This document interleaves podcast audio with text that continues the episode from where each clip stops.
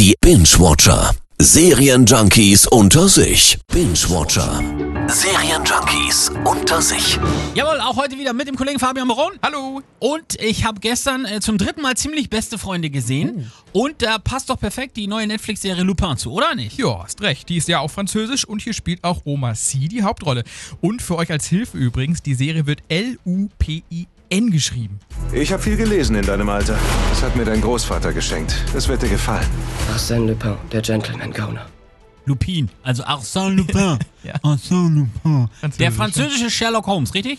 Ah, da kommt der Geschichtsstudent in dir heraus, Per. Aha. Ja, der Protagonist hat als Kind die Krimis von Lupin gelesen und daraufhin beschlossen, hey, was der kann, kann ich auch. Ich werde jetzt Meisterdieb. Ich denke, unser Verdächtiger hält sich für Arsène Lupin.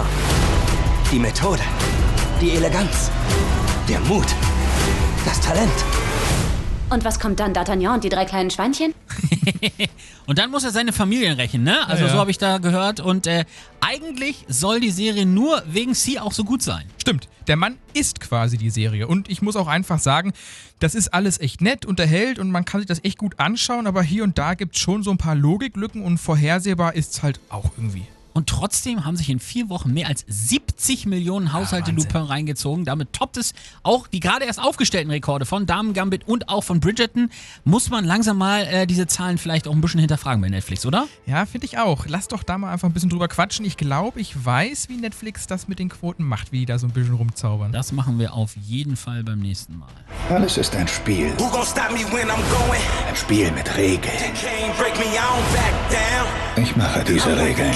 Die spielen auch mit den Regeln. Genau. Wir lüften bald das Mysterium um die hohen Einschaltquoten bei Netflix. Und was mich auch übelst nervt übrigens, ist, dass erstmal nur 5 von 10 Folgen online sind bei Lupin. Das kann ich gar nicht leiden. Und wann die restlichen kommen, das steht noch nicht mal fest. Ansonsten soll das wohl ganz gut sein. Ich putze im Louvre. Die Kunstwerke sind Millionen wert. Nächsten Freitag wird hier ein Collier versteigert. Wir werden es stehlen. Ihr geht als Putzer rein und als Millionäre raus. Binge-Watcher. Serienjunkies unter sich. Immer donnerstags in der Per Eggers Show.